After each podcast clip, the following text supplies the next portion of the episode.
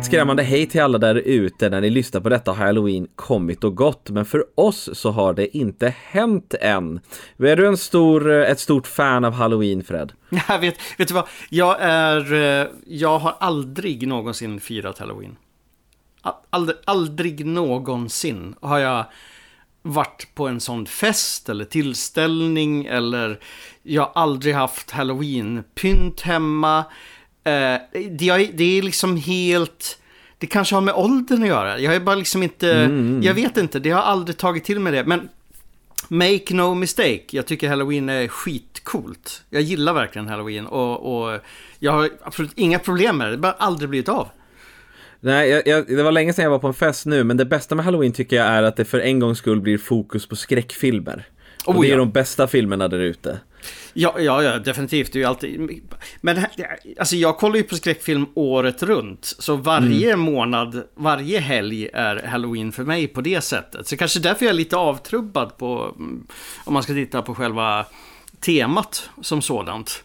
Just det, just det. Men tror du att så här, vi har ju i den här perioden så har vi halloween den här veckan, vi är alla helgona nästa vecka. Tror du att det händer Tror du att det, det, är någonting i luften att det händer mer konstiga saker den, just omkring här än andra tider i, i, i, i om året? Mm -hmm. Det är ju en bra fråga. Jag tror att kanske det beror nog på i vilken del av världen du befinner dig. Eh, jag, jag, tror här i Sverige så intas det nog ohyggligt mycket mer alkohol än på andra platser och då kanske man så kanske man ser och upplever saker eh, på ett annat sätt. Jag tror också att det kanske är lätt att eh, ta miste på någonting riktigt och eh, en, en valfri ungdom som har klätt ut sig till monster där ute. Eh, det är väl kanske det, det djupaste djupaste mm. svaret jag har på detta. Ja, jag tänker också att det har lite att göra med att det, eh, det blir liksom lite en självuppfyllande profetia att eh, det, det som är fredag den 13, det finns ju bevis, eh, statistiska bevis på att på, just på fredag den 13 så är det eh, den det är den, då, då händer det faktiskt mer saker än annars, men förmodligen för att folk är mer medvetna om det. Eller var det tvärtom mm. till och med, att det är mindre saker som händer? Ja, det var någon uh, av dem. du, det blev osäker. Just det jag säger mitt i meningen. På Vi har ju pratat om det här innan. Ja. Men, det, men uh, uh, jag tänkte nu, jag tänkte att folk är så medvetna om att det är 13 så de blir extra försiktiga. Ja, så kanske det var ja. Så händer min, mindre grejer då. Jag vet inte. Har du upplevt något märkligt under halloween? Nej, nej, inte mer än eh, fulla, konstiga fulla människor, men det är nog inte en halloween-företeelse.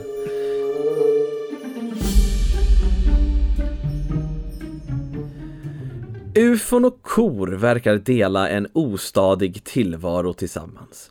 Sedan 70-talet har historier om ufon och utomjordingar som kidnappat olika boskap på den amerikanska vischan existerat och florerat i populärkulturen. Rapporter berättar om att de hittats döda med bizarra skärmärken tömda på blod eller bortskurna juver. Allt med precision som kan tänkas oerhört svårt för någon som bara vill ut och jävlas och tortera lite boskap. FBI har till och med kallats in några gånger för att upptäcka roten till det hela och de trodde att det hela skulle ha naturliga orsaker bakom all död men något fullständigt svar har aldrig hittats. Men bilden av kor och aliens var för evigt cementerad i vårt kollektiva medvetande och skämt kring detta kan ses i otaliga filmer, ofta komedifokuserade filmer som Mars Attacks som tar det hela till sin spets. Men så här om dagen kom ett annorlunda intressant klipp ut och började spridas. Klippet sägs komma från Josmalay från de östra delarna i Argentina. Det visar någon som är ute och kör och filmar längs en sandig väg i ett uttorkat landskap. Längre ner på vägen så går där en ko, men också något mer. Från toppen av skärmen så syns också ett ljust sken. Det verkar först vara någon reflektion från någonting, kanske längre bort. Men så närmar det sig kon, ganska snabbt. Ljuset sänker sig och täcker faktiskt hela kossan. Men då är filmaren ganska så nära. Som om ljusskenet blivit påkommet i något förbjudet så skjuter det bort från kon och flyr fältet. Filmaren nu framme vid kon som verkar vara oskadd ändå. Kanske var detta en bortförelse av utomjordingar som avbröts. Kanske lyckades filmaren rädda denna kos liv. Vad har du för tankar om cattle mutilations? Tror du att det ligger någonting eh, bakom det? Tänk dig att du är en utomjordisk varelse, en, en ultradimensionell figur med eh, superhög intelligens och, och, och, och, teknologi som aldrig skådats förut. Och så reser du genom världsrymden eller genom dimensionerna, landar på jorden och ger dig på kor. Vad, vad, vad, det, det, den grejen har jag alltid haft problem med. Var, varför just kor? Kor och kalvar, ibland hästar, men varför, varför just kor? Jag förstår det inte riktigt. Jag tänker att så här, om man ger sig på människor, då kanske ens existens liksom röjs alldeles för fort. Men om man ger sig på kor, då, då kan man liksom utföra någon sorts hemlighetsmakeri. Ja men vad hemligt det blir då. När de, när de, när de mutilerar, så heter det inte på svenska. När de stympar, stympar kossorna. Och nej, det är så, jag tycker det är så konstigt det där. För att det känns... Varför, varför först varför ges... Okej, okay, jag kan förstå. Du ger dig på kor för att kor är snälla lugna djur. Eller jag vet inte om de är snälla, men de är nog ganska lugna och kanske lite naiva sådär. Så de bryr sig inte så jättemycket om det kommer en, en utomjording. Men, men det är också, det finns en... Ah, nu låter jag hård här, men det finns en, en feghet tycker jag från, från eh, andra varelser, inte från den här jorden, att ge sig på dessa vackra, fredliga djur. Jag, jag kommer aldrig riktigt greppa det där. Nej, men vad tror du om teorin? En av teorierna som ligger där ute är ju att det är militären som liksom utför det här av olika anledningar. Men eh, den finner jag nästan så här, eh, inte det ännu mindre tror jag, kan inte de skaffa sina egna kor?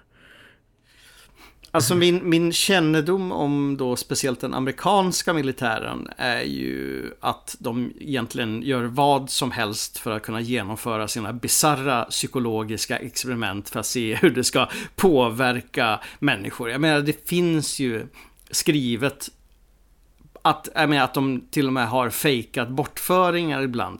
Varför? Det kan man verkligen fråga sig. Vill de förändra synen på tanken om utomjordingar för, för allmänheten? Vill de bara se hur det påverkar människor generellt? Vill de se hur nyheter skrivs? Mm, mm, mm. Jag, tyck, jag tror att det liksom finns... Det kan nog hända att de har gjort någonting sånt. Men samma där det, det, är så konstigt. Kor liksom. Boskap. Alltså då är det ju enklare kanske att ta en katt. Fast det vill vi inte. För vi tycker om katter. Mm. Men, men, vad, ähm, men vad tror du om detta klippet då? Tror du att det ligger någonting bakom denna? Uh, jag tycker det är ett jätteintressant klipp. Um, jag, jag, när jag satt och tittade på det så gick jag liksom så här emellan. Är det här fake av något slag? Har man lagt till den här ljusgrejen digitalt efteråt? Eller är det verkligen någonting som flyger omkring där? Eh, och är det då en, en, liksom en okänd farkost eller kan det vara en drönare som reflekteras? Ehm, svårt att säga faktiskt. Eh, jag kan reagera på att, eh, att kon inte verkar vara så uppspelt efter denna närkontakt. Nej. Den, den verkar inte bry sig nämnvärt av vare sig om det var drönare eller någonting annat så verkar den inte vara så himla noga över det. Å andra sidan, jag har ju jag har varit ute och filmat väldigt mycket där vi använder drönare, mycket ute på den svenska landsbygden. Och om det är någonting som kossor faktiskt är väldigt fascinerade av så är det drönare. De okay. står stilla och tittar på dem. Det är liksom som att de ser en stor fågel eller någon, någonting. Väldigt fridfullt. Så det kan mycket väl ha varit någonting som flög där på riktigt. Men vad det är för någonting, jag vet fanken alltså. Tror du, tror du att det är en äkta video? Det, det, är många varningstecken här. Ljud eh, Klippet saknar ljud bland annat och eh, är väldigt kort och kon liksom gör, och kon gör ingenting. Det är, det, det är många det är ändå många varningstecken här så att det får ingen seal of approval men eh, jag tycker jag, jag gillar idén bakom det.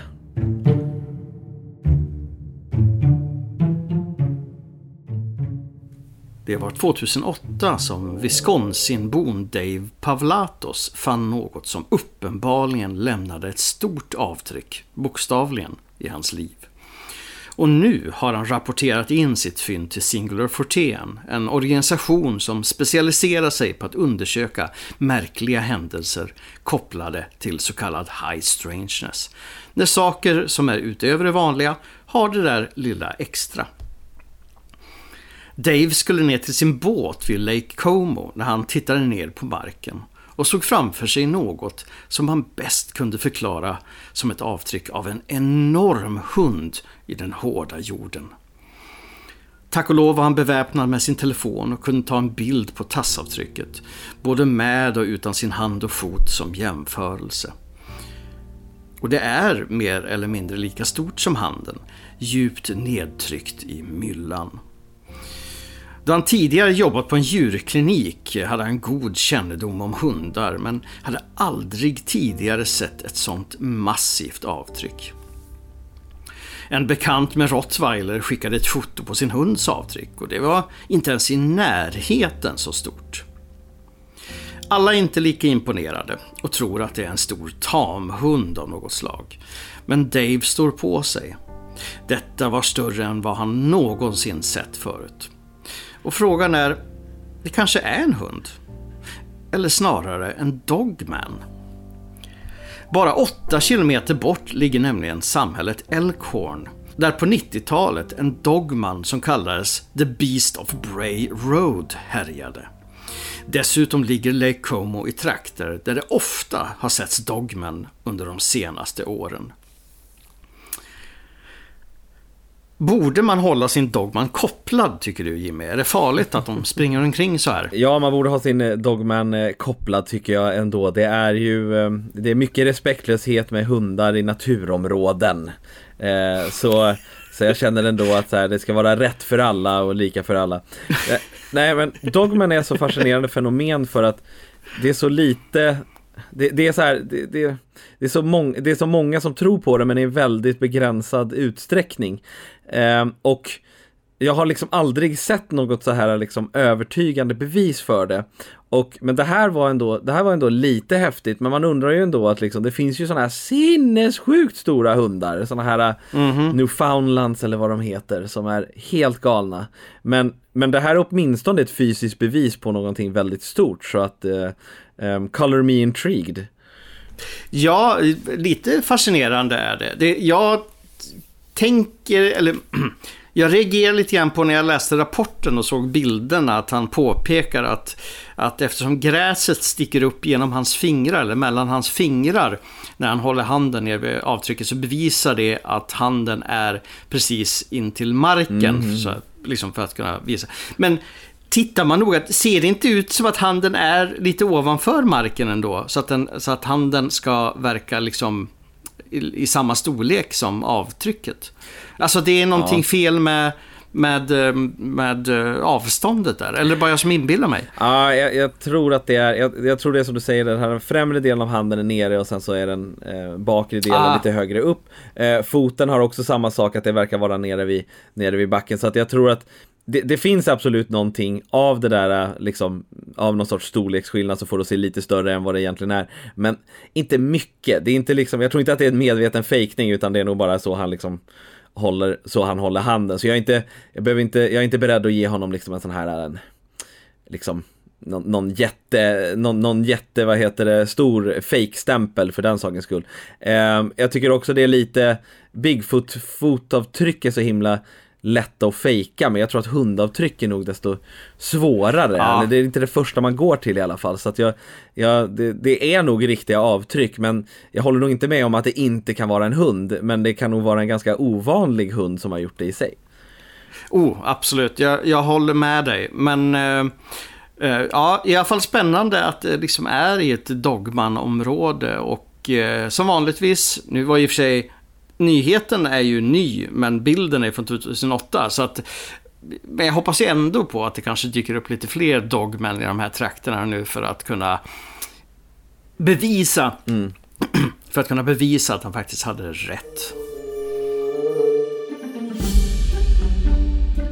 Och vi fortsätter på samma spår. Som ni säkert förstått vid det här laget så är Dogman en tämligen levande historia i vissa delar av USA men än så länge så verkar omvärlden inte omhulda denna varelse riktigt lika väl som dess spirituellt besläktade kusin i Bigfooten.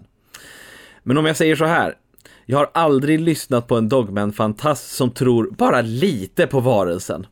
Alla som verkar tro på Dogman verkar vara benhårt troende. Och kanske kan detta klipp omvandla några själar där ute. Ett mystiskt klipp som spridits via TikTok-kontot Bigfoot Anonymous kan kanske vara det smoking gun som behövs. Klippet visar en ödslig bakgård med en övervakningskamera som verkar filma några ensliga träd upplysta av en källa utanför bild. Ganska raskt och utan pardon så kommer något mörkt in i bilden. Det verkar gå på alla fyra, men på det sätt en varelse som står på två ben gör när den försöker huka sig. Den springer ganska snabbt och vilt över gården, men det är svårt att se på avståndet och den dåliga kvaliteten. Men så kommer det ett par till klipp, uppenbarligen filmat på en mycket närmare håll. Dessa verkar visa en hårig varelse med utåtstickande nos, som en klassisk varulv som skakar och verkar lite aggressiv. Mer info än så finns inte där ute kring detta klipp. Det finns där ute på nätet okommenterat och mystiskt. Kan det vara så att det är ett bevis på att Dogmen finns där ute?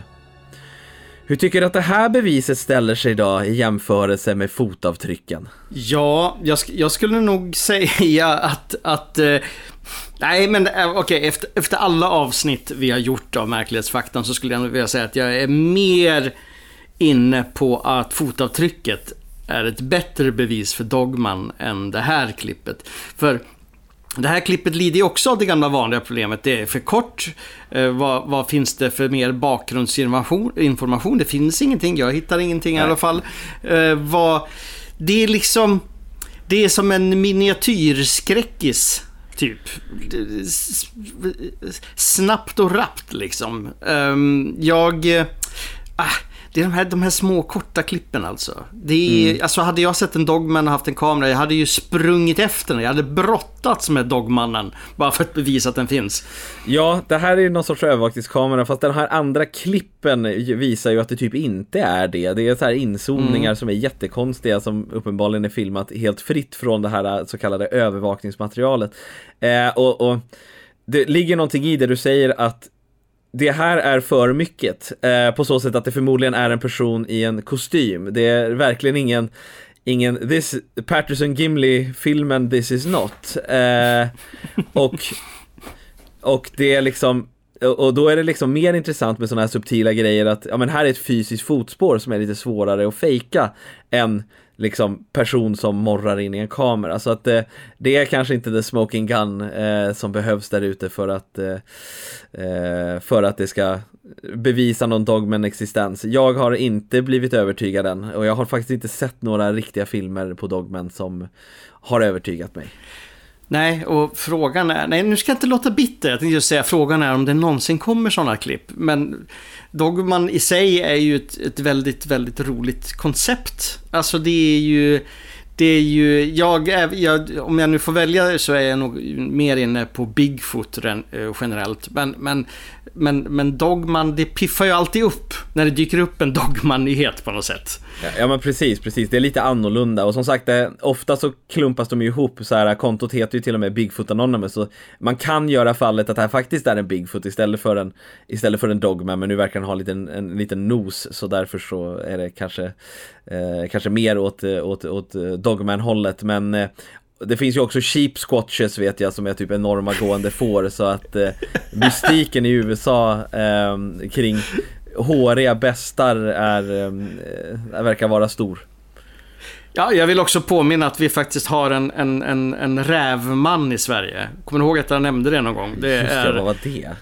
Ja, det var någon kille Kommer faktiskt inte ihåg vart det var någonstans nu. Lyssnar du på det här kan du väl höra av dig och berätta mera. Men han var ute och, typ och, och skulle kissa i trädgården och plötsligt så stod det en, en hälften man, hälften räv framför honom och stirrade på, på, på vad han gjorde för någonting som sen drog iväg. Har jag inte hört så mycket mer om, men en rävman låter ju väldigt skandinaviskt på något sätt. Ja, ja precis. Det, det, det vore ju inte konstigt att vi skulle ha Wolfman här uppe, eller Dogmen här uppe heller, eller då, men eh, rävmän, sure, I'll buy it.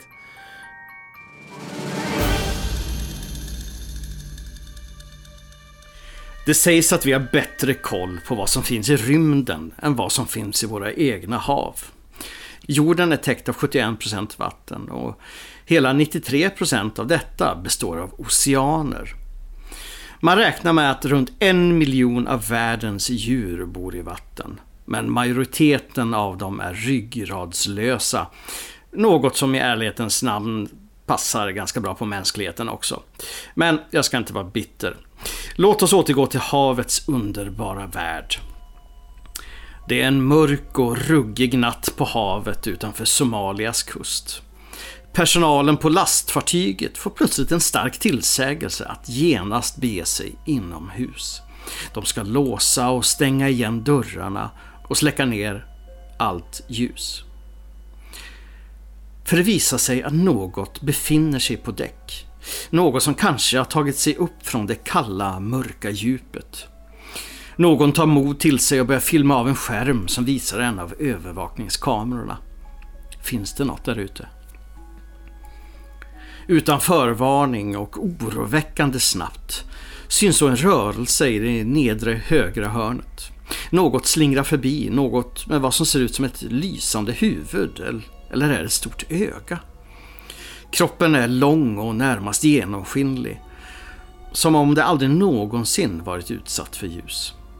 Det ser ut att vara, ja, åtminstone två meter långt och försvinner snabbt ur bild på jakt mot nya äventyr. Eller är det mat den vill ha? Mer än så förtäljer inte historien, men videon har läckt och frågan är vad det egentligen är för något. Vad tror du Jimmy, är det äntligen dags för ett havets revolution? Ska vi akta oss här uppe på land? Ja men det tänker jag, vi har ju, vi har ju pratat om eh, eh sjöodjur är ju ett tämligen eh, vanligt ämne här och vi har ju till och med pratat om eh, undervattenscivilisationer som ska vad heter det, existera under ytan eh, på vissa områden, sägs det enligt eh, eh obekräftade rapporter. Kanske inte, jag skulle inte satsa mina pengar på det om jag säger så. Men, men det, havet är absolut bland de läskigaste platserna kan jag tycka när det gäller kryptozoologi. Mm -hmm. Ja, ja, absolut. Jag är livrädd för, för vatten och hav. Alltså, jag, jag tycker det är läskigt liksom att, att, bada i sjöar där du inte... Jag menar, även om du kan stå på botten, men ser du inte botten, då vet du ju inte vad du trampar i. Du kan ju lika gärna trampa i någon mollusk som kommer Precis. att söndra ut en syra som äter upp din fot eller vad som helst. Någonting sånt. Jag tycker det är djupt, djupt obehagligt.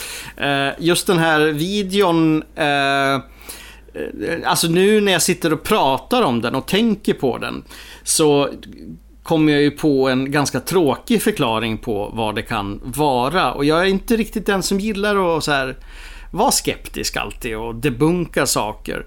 Men i det här fallet skulle det inte helt enkelt kunna vara en vattendroppe som, som rinner över linsen och reflekteras i ljuset.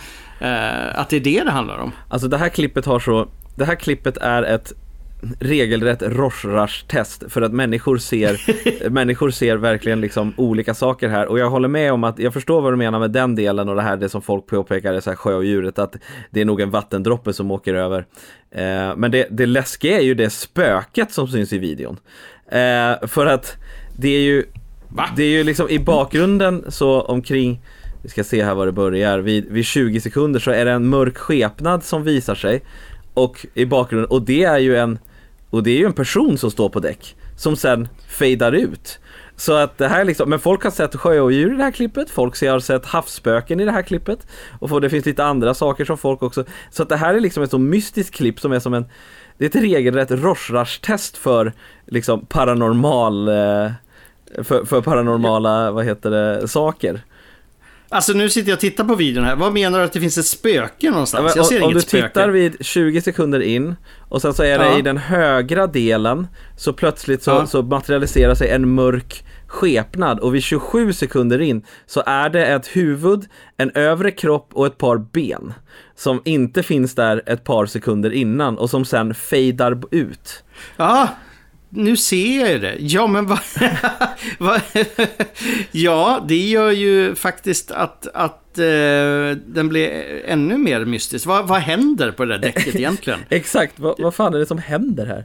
Ja, ja det där, det var ju en... Uh, Ja, titta nu, nu syns det ju jättetydligt. Ja, ni, nu får ni höra live här när vi spelar in hur jag upptäcker det här spöket. Shit, det, var ju, det gjorde det ännu läskigare, verkligen. Eller hur, det är sjöodjur, det är spöken, oj oj oj, det är allting ja. där ute. Uh, Okej, okay, ja, jag, ja, jag har ingen riktig förklaring till det. Det skulle ju lika gärna kunna vara att det är någonting som laggar i videokvaliteten, vad som helst. Men det är också obagligt Låt säga att det är en riktig människa som står där. Att han bara står helt stilla. Typ lite Blair Witch-känsla. Bara, bara står där och tittar mot abyssen, Precis. mot mörkret. Och det, och det sägs i historien att eh, ingen skulle vara tillåtet att vara uppe på däck på grund av liksom, säkerhetsanledningar vid denna tidpunkt. Så, ja, så det... Tror jag det om det finns spöken där. Ja, eller hur. Och, och sjödjur. ja, visst. Det är ju livsfarligt. Precis. Ett eh, mystiskt konstigt krig.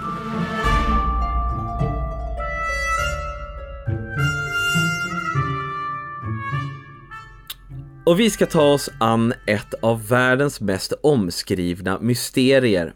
Ett fall som nyligen kanske till och med fick sin lösning, men där vilda teorier gått varma under årtionden.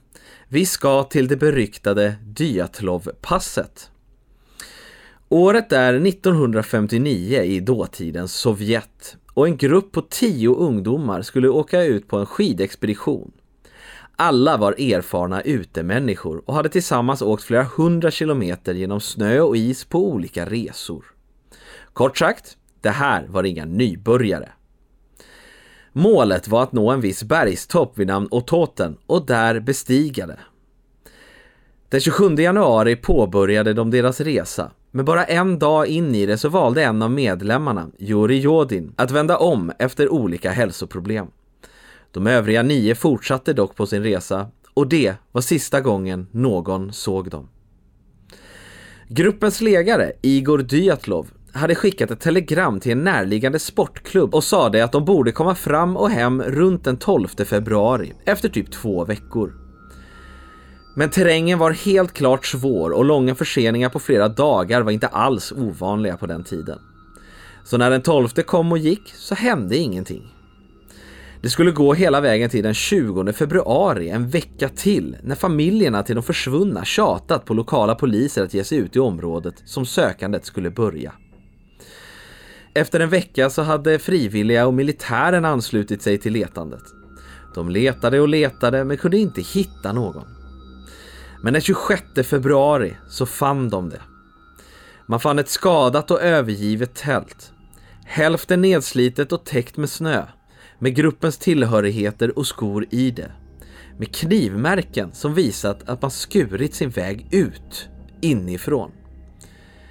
Nio par fotsteg, vissa i sockorna, några med någon enstaka sko och några till och med barfota, hade sprungit mot den närliggande skogen. Där, 500 meter från tälten, så fann man resterna av en gammal brasa och två lik. De var skolösa och i sina bara underkläder. I området direkt intill hittar man tre mer personer. De sista fyra saknade tog dock två månader att hitta, utspridda över ett område på en hel kilometer. Men vad var det egentligen som hände? Under åren har flera teorier lagts fram om vad som kan ha skett. Blev någon galen och försökte mörda de andra? Hade de kanske blivit mördade av lokalbefolkningen. 2014 presenterade Discovery en bizarr teori. De la fram att det kanske var en jätti som attackerat gruppen, den ryska Bigfooten. Det påstods att det hade tagits bilder innan de avled som visade en mystisk varelse ute i skogen. En hårig och stor bäst. Senare ska andra ha hakat på samma teori och en läkare påstod nyligen att några av de skadade hade skador som om de kramats ihjäl av någonting stort. Men i början av detta året så kan en trolig lösning ha funnits. En svensk-rysk expedition tog sig till passet och fann att de tror att gänget drabbats av en så kallad katabatic vind som slagit till. En sällsynt men oerhört kraftig vind som kan ske i bergsområden som gjorde det omöjligt att stanna i tältet. Alla kan ha flytt till skogen för att söka skydd och där blir vi överrumplade av stormen och snön. Detta hände faktiskt 1978 i Sverige och dödade då åtta svenskar på ett berg. Jag tror inte det är det sista vi har hört om Dyatlov-passet, ett mysterium som lever kvar än idag. Och faktum är att det hette inte Dyatlov-passet då, utan det döptes förstås efter gruppens ledare ett par år efter tragedin. Vad tror du om denna, eh, om detta, detta mysterium? Tror du vi någonsin kommer få ett definitivt svar?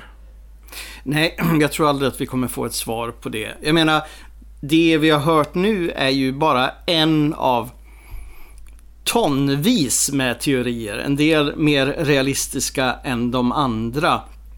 Eh, det känns som vid det här laget och att det gått så lång tid att vi kommer liksom aldrig vi kommer, vi kommer aldrig få ett svar om man inte lyckas hitta en en, en, en okänd rullefilm ja, som det, visar det, någonting eller sånt där. Men hur, hur stor är chansen med det? Angående den här dokumentären du, du, eh, du pratade om, eh, där de lanserar getin som, som en eh, tilltänkt, liksom, tilltänkt lösning.